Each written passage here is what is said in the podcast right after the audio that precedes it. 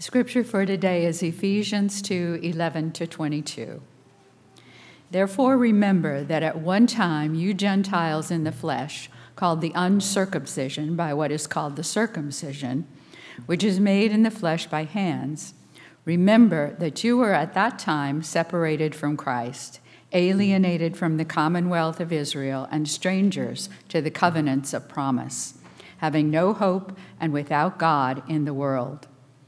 But now, in Christ Jesus, you who once were far off have been brought near by the blood of Christ. For he himself is our peace, who has made us both one and has broken down in his flesh the dividing wall of hostility by abolishing the law of commandments expressed in ordinances, that he might create in himself one new man in place of the two, so making peace and might reconcile us both to God in one body through the cross, thereby killing the hostility. And he came and preached peace to you who were far off, and peace to those who were near. For through him we both have access in one spirit to the Father.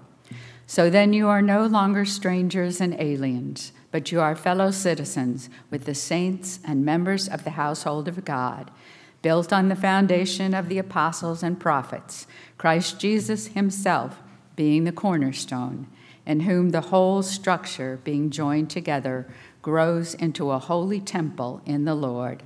In him and all, you also are being built together into a dwelling place for God by the Spirit. This is the word of the Lord.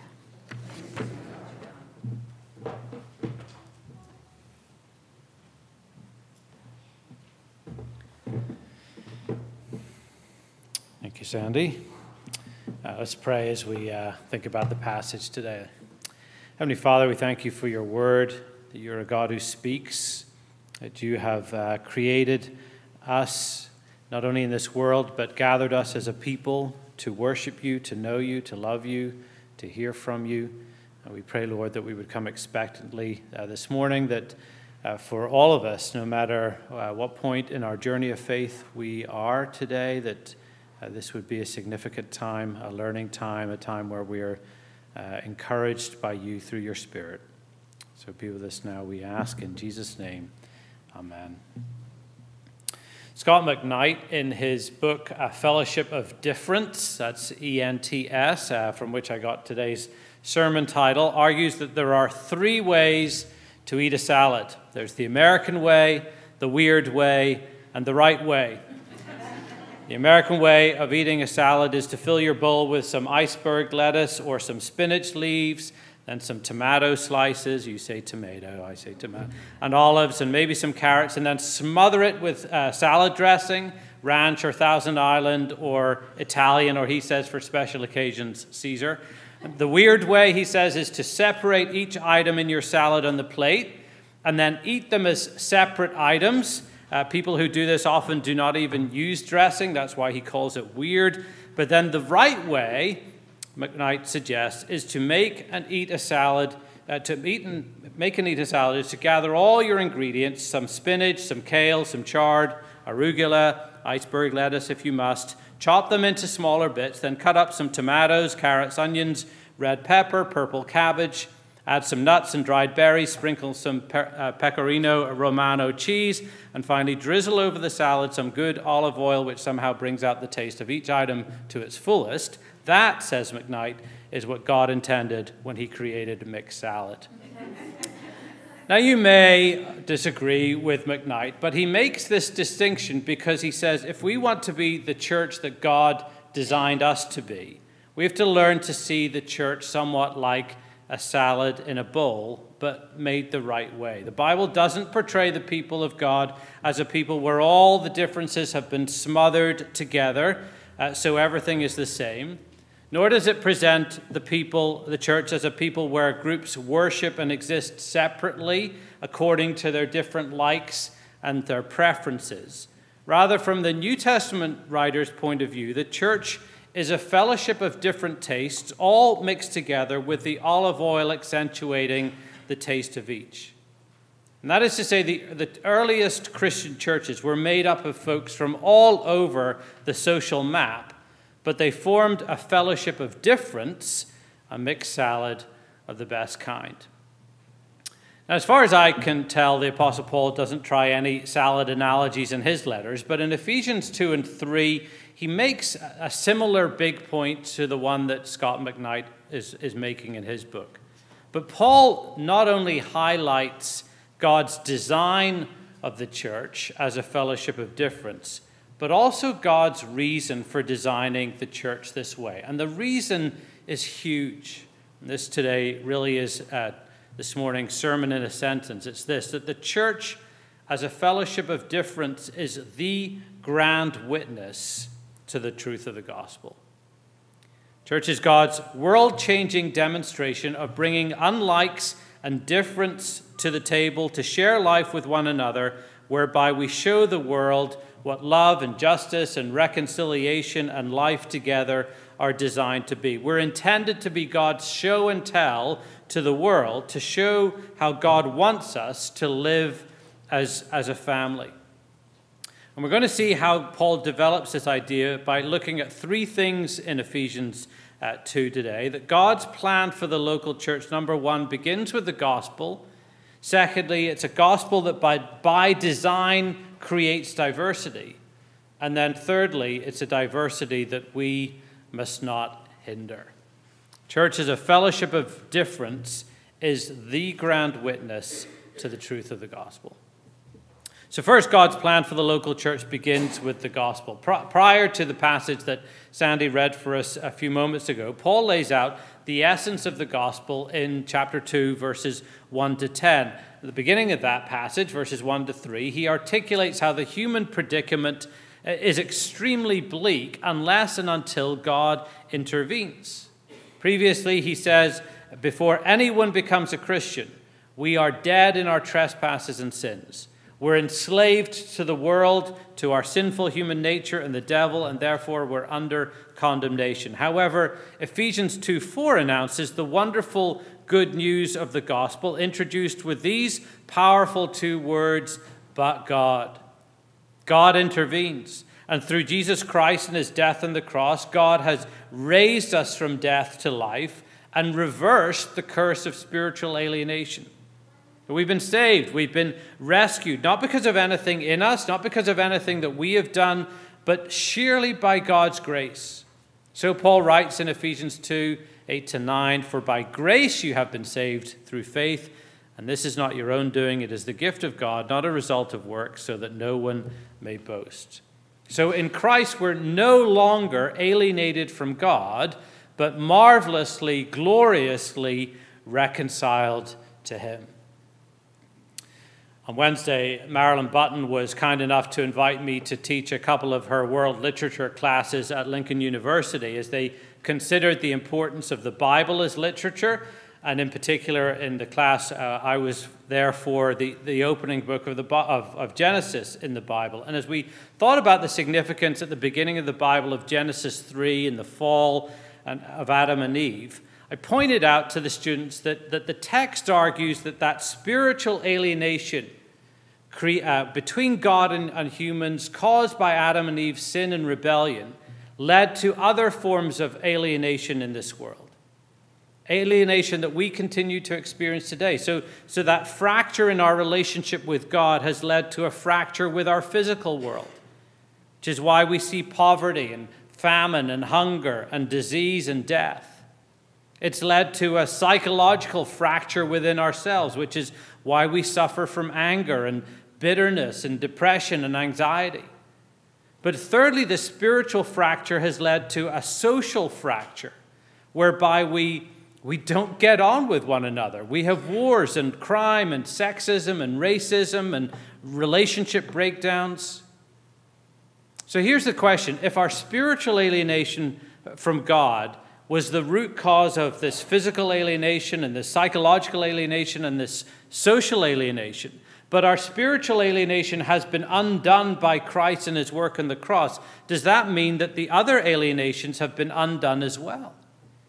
And Paul here isn't going to look at all the different forms of alienation, but he does address it with regard to this social alienation, this social fracturing? And his answer is yes. Our vertical reconciliation with God leads to a horizontal reconciliation with one another in the church.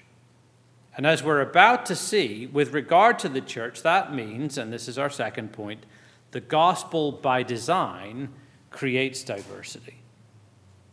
Verses 11 to 13, Paul narrows his focus from the earlier verses on everyone to now the recipients of this letter, who were predominantly Gentiles, that is, non Jews, and he articulates uh, three things about them. First of all, what they once were. Secondly, what Christ has done for them. Thirdly, what they have consequently become. Look at those verses with me. Paul says, Therefore, remember that at one time you Gentiles in the flesh, called the uncircumcision by what is called the circumcision, which is made in the flesh by hands, remember that you were at that time separated from Christ, alienated from the commonwealth of Israel, and strangers to the covenants of promise, having no hope and without God in the world. But now, in Christ Jesus, you who once were far off have been brought near by the blood of Christ. Before God had intervened on behalf of the Gentiles, they had been separated from Christ. God's focus in the Old Testament and even in the earthly ministry of Jesus had been overwhelmingly with the Jews. Consequently, the Gentiles were excluded from citizenship in Israel and the foreigner and foreigners to the covenants of promise given to Abraham. And that meant that Paul states that they were without hope in the sense of ultimate hope, hope of salvation. But now, verse 13, everything has changed. Why? Because he says, In Christ Jesus, you Gentiles who were once far off have been brought near by the blood of Christ. The blood of Christ, the cross of Christ, has changed everything. They've been brought near not only to God, undoing the vertical spiritual alienation, but they've also been brought near horizontally to their new brothers and sisters in Christ, namely those Jews who had put their trust in Jesus. And Paul then fleshes out this horizontal reconciliation in the next section, verses 14 to, to 18. For he himself, that is, he, Jesus himself, is our peace, who has made us both one and has broken down in his flesh the dividing wall of hostility by abolishing the law of commandments expressed in ordinances, that he might create in himself one new man in place of the two, so making peace and might reconcile us both to God in one body through the cross, thereby killing the hostility. And he came and preached peace to you who were far off and peace to those who were near, for through him we both have access in one spirit to the Father. Paul's making a massively important point here that the end goal of the gospel isn't just our individual salvation, but it leads to some other very significant implications. And implication number one, as mentioned here, is the church's unity in diversity. Here were two groups of people who were not just different, they lived in hostility to each other. The Jews and the Gentiles shared nothing in common except for a centuries old loathing for one another. Their different hostil- histories and ethnicities and religions and cultures created this wall between the two groups, a wall that signified a separation of open hostility. And yet, and yet, Paul says there is now a unity between these two groups. Not a pretend unity, not a make believe unity, a real unity, because the gospel has created that unity. That by the, by the cross, Jesus has put to death their hostility with each other. That as Christ uttered his last breath on the cross and the curtain separating humans from God was torn from top to bottom, God was also destroying the barrier dividing Jew and from Gentile. Now, all of that's noteworthy enough, but Paul wants us to know that this reconciliation and new unity isn't just for unity's sake.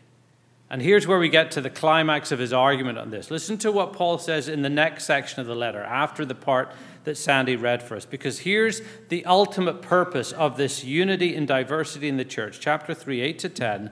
To me, though I was the very least of all the saints, this grace was given to preach to the Gentiles the unsearchable riches of Christ, and to bring to light for everyone what is the plan of the mystery hidden for ages in God, who created all things, so that, listen, so that through the church the manifold wisdom of God might now be made known to the rulers and authorities in the heavenly places. Do you hear what Paul's saying here? he says that the church is the grand witness to the truth of the gospel.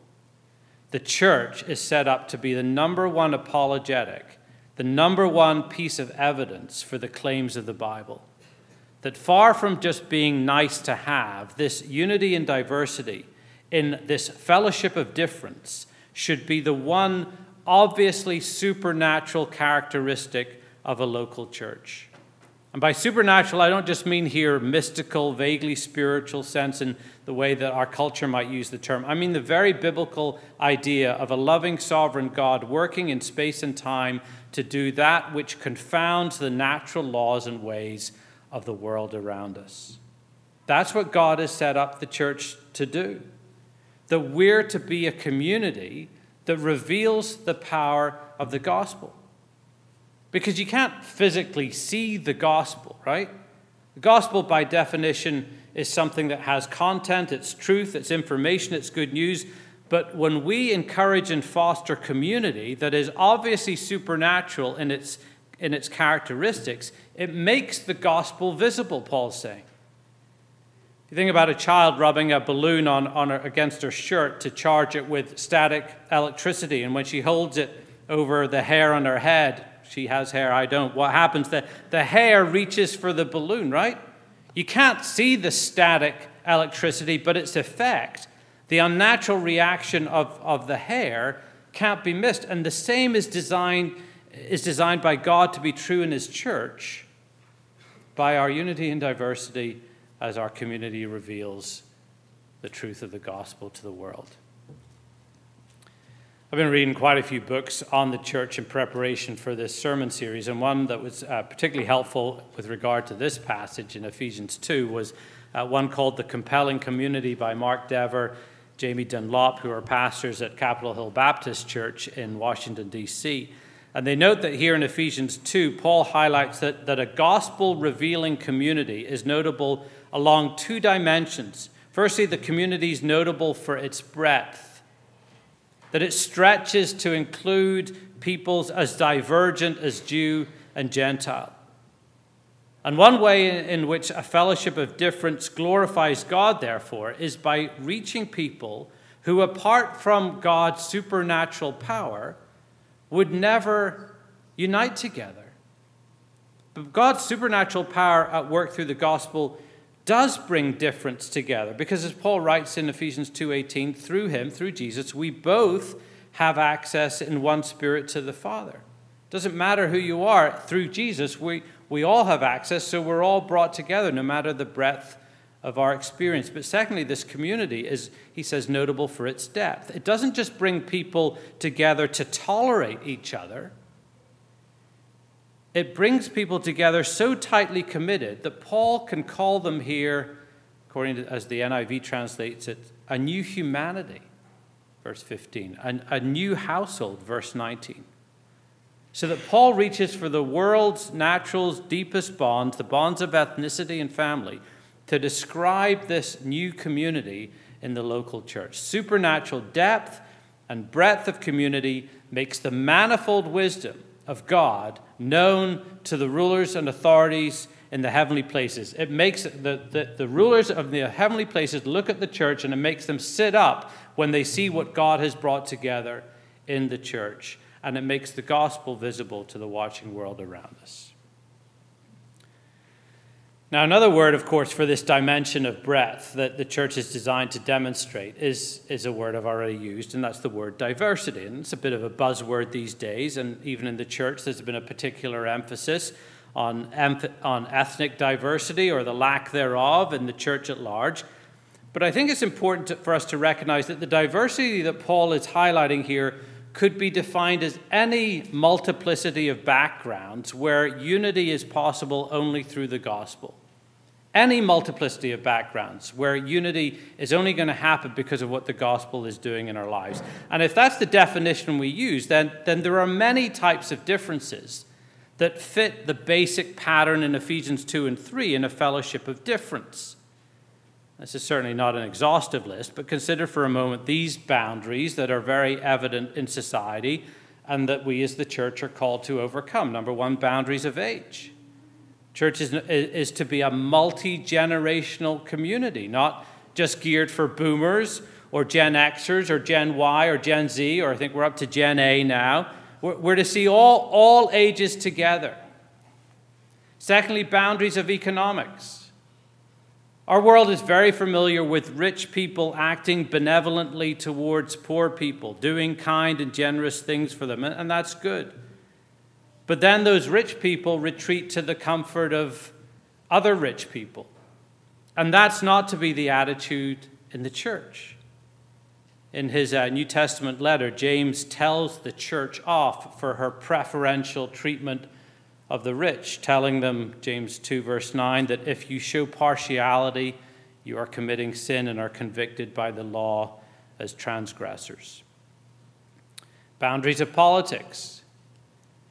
One of the saddest moments for me this past year was when one person who had been attending regularly pre COVID told me that they would not be coming back to this church on Sundays because they could not abide the thought of sitting in church alongside people who might have voted for the other candidate in last year's presidential election. Church should never shy away from speaking strongly on moral matters that the Bible addresses, and we try to, to do that, to, to speak to those things. However, that moral authority does not often translate cleanly into the details of public policy.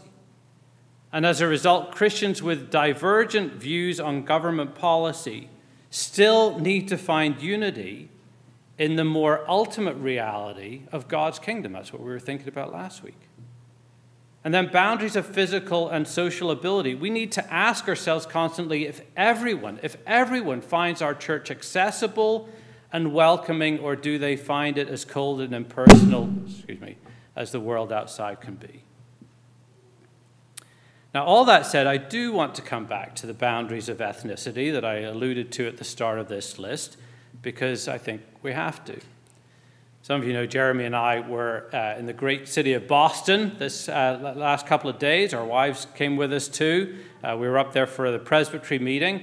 the end of the meeting yesterday, I gave a report to presbytery on behalf of the Revelation 7 9 task force, which I uh, co chair. And that report included offering copies of the task force uh, written report that we distributed at our General Assembly meeting uh, this past June. Saved some copies for you all. Uh, they're on the back table. If you're interested, you can pick one of those up after the service. But in the report, I do commend it to you, there's a short question and answer section.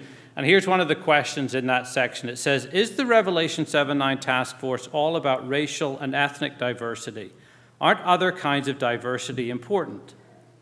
And the answer in the report is this no, it is not all about racial ethnic diversity. Other types of diversity are also important. Revelation 7 9 also recognizes the need for age and economic diversity in our churches. However, we must not pretend that the church has not been leading from behind on the divisive issue of race and ethnicity, nor should we deny that we have allowed secular culture to fill the vacuum and control the racial narrative. Thus, a Revelation 7 9 path seeks to emulate the early Jewish Christians who leaned into the tension of Gentile inclusion by providing the gospel solution of radical love, righteousness, biblical justice, and mercy. End quote. Now, one thing we're conscious of on this task force is that the context in which each church in our denomination serves is different. The characteristic of a fellowship of difference in Argyle, in rural upstate New York, where my friend Brian Fitzgerald is the minister, is going to look very different than the characteristics of a fellowship of difference here in Kennett Square. And probably the primary reason for that is, is, is the difference in ethnic diversity. Argyle is predominantly a farming community, it's predominantly a white community, not so here in Kennett Square.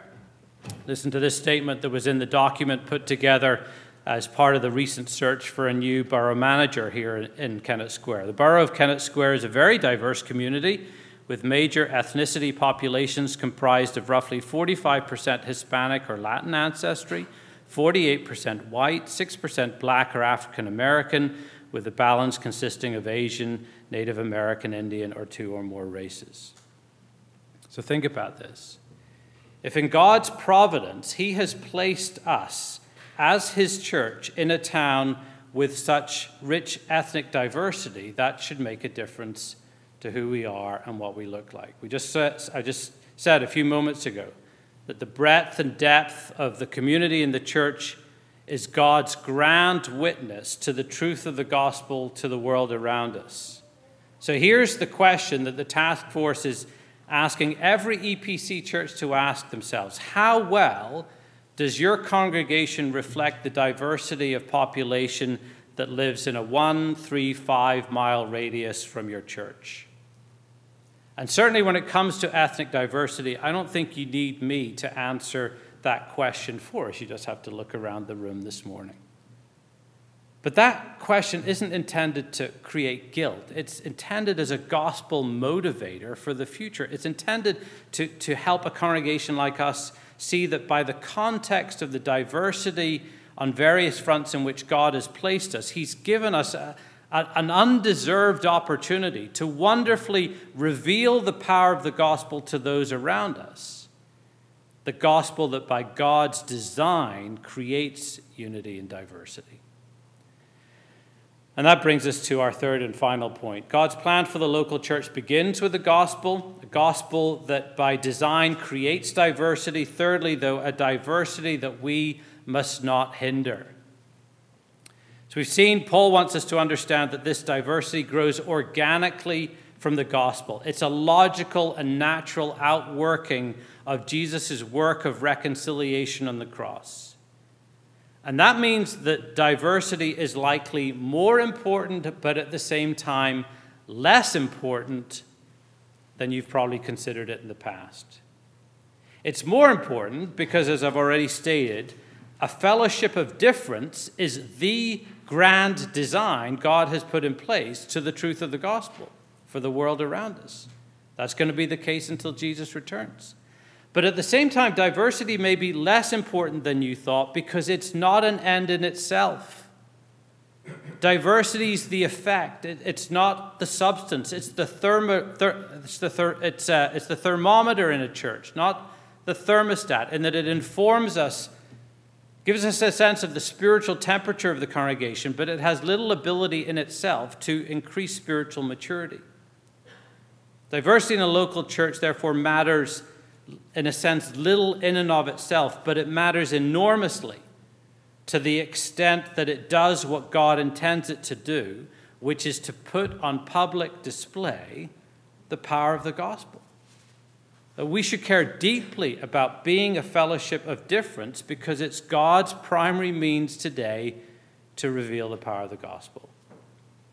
So here's the question What are we supposed then to do to create unity in diversity in our church? And here's the answer nothing. We don't create unity in diversity in the church because Paul says God's already done it. That's what he's done through the cross. All through our passage, the verbs are all descriptive of what has already happened and what God has done. So we were separated and alienated, having no hope. But God, in his mercy, God, in his mercy, brought us near through Jesus, who is our peace, and God, who has made us one, and God, who has broken down the dividing wall of hostility. It's all God. He's done it. The challenge for us, however, is, is that when we misunderstand God's purpose through diversity in the local church, we get in its way and we actually work against it. And one primary way that we do that, perhaps unawares, is that we constantly just seek to build community based on similarity rather than the gospel. Now, frankly, anyone can build community based on similarity fact, everyone does build community based on similarity. But we're never going to demonstrate fully the power of the gospel if that's how we seek to build community here. What do I mean by building community based on similarity rather than gospel? Here's an example. Let's say a 45 year old guy starts coming to PCKS. Who, who are, who's he most naturally going to build friendships with? And who's going to understand him best? Well, other middle aged guys, too. So let's say I invite him to Theology on Tap, our men's group for 40 to 60 year olds. And sure enough, he quickly integrates into that group and, and thrives. And you might say, you know, mission accomplished, right? But not quite. Because what, what happened there is what Mark Dever and Jamie Dunlop in their book call a demographic phenomenon, not a, necessarily a gospel phenomenon. Middle aged guys will tend to gravitate towards each other in a church or elsewhere and, and have a good time, regardless of whether the gospel is true or not. If you took a bunch of those guys and stuck them in a room tomorrow night to watch the Eagles Cowboys game, they'll have a great time. At least if the Eagles win, I guess. They'll form good community, but, but you'll see the same thing happen whether or not those guys are Christians. So that, that kind of community is it's wonderful, it's good, but its existence actually says very little about the power of the gospel. And the reality is that most of the tools that churches use to build community actually center on something other than the gospel age based groupings, gender based groupings, marital status based groupings. We do it, other churches do it. Ministry by similarity is a very common tool in churches for fostering community in churches. But and don't get me wrong, I, I think that cultivating relationships with people who share similarities is a helpful thing in churches. It's just, I don't think Paul is saying here it should be the dominant way that people connect with each other in church. Ministry by similarity can so characterize our community as churches that it obscures the supernatural diversity that the gospel organically produces. And so, the key, therefore, I think, is what characterizes community in our church. Mark uh, Merker, Matt Merker, who wrote the music for that hymn, He Will Hold Me Fast, that we sometimes sing here, illustrated this point through the picture of, of the balanced food plate, or it used to be the food pyramid, I think, but the food plate used by the U.S. Department of Agriculture. The balanced food plate reminds us that it's unhealthy just to eat burgers and fries and pizza all the time, that the plate has to have a section for fruits and vegetables, for grains and for proteins. And in a similar way, Merker says, Uh, we should cultivate a balanced plate of relationships in the church. That there are relationships of similarity in the church for which we should be grateful, but if those relationships and groupings characterize community at PCKS, then we're going to fail to be remarkable to the world around us. So that here's the key there should be relationships that each of us are in where that relationship would never exist except for the truth and the power of the gospel. Relationships with other Christians where, where we don't have all these similarities, but we love one another and encourage one another and spend one another time with one another because of the gospel. And that's not natural, that's supernatural. But that's when the world stir, sits up and takes notice. That's when Paul says the rulers and the authorities in the heavenly places sit up and take notice and say, Look at what God is doing through the power of the gospel in that community of people. Because that kind of uni- unity and diversity is the grand witness to the truth of the gospel. Now, I suspect I don't have to tell any of us here that we've got some room for improvement here. And again, this isn't for the sake of diversity in and of itself, it's because it's actually God's primary means to reveal the power of the gospel to the world. Is this straightforward and easy? Of course it's not. Like all people, you and I like to be around people who are like ourselves. We feel comfortable in familiar, predictable patterns. And in many ways, there's nothing wrong with that. It's just, it's not the Jesus way. It's not the Paul way, which is why we need to discover or rediscover the church as that mixed salad of the best kind, that fellowship of difference, because Paul says that's what makes people sit up and marvel at what God has done and what God is doing. Let's pray. Heavenly Father, these are challenging things because they call on us to think differently, act differently, to live out the gospel in ways perhaps we haven't been fully doing, either individually or corporately. But Lord, we long, we long to live out the reality of the gospel, not only in our individual lives, but as a body. that we would be a fellowship of difference to the glory of God, a fellowship of difference so that the world would look at us and say, you know, that is something different to anything else I see in my life, in this world, in this community. But we need your help, we need your spirit. So help us, we pray, we ask in Jesus' name. Amen.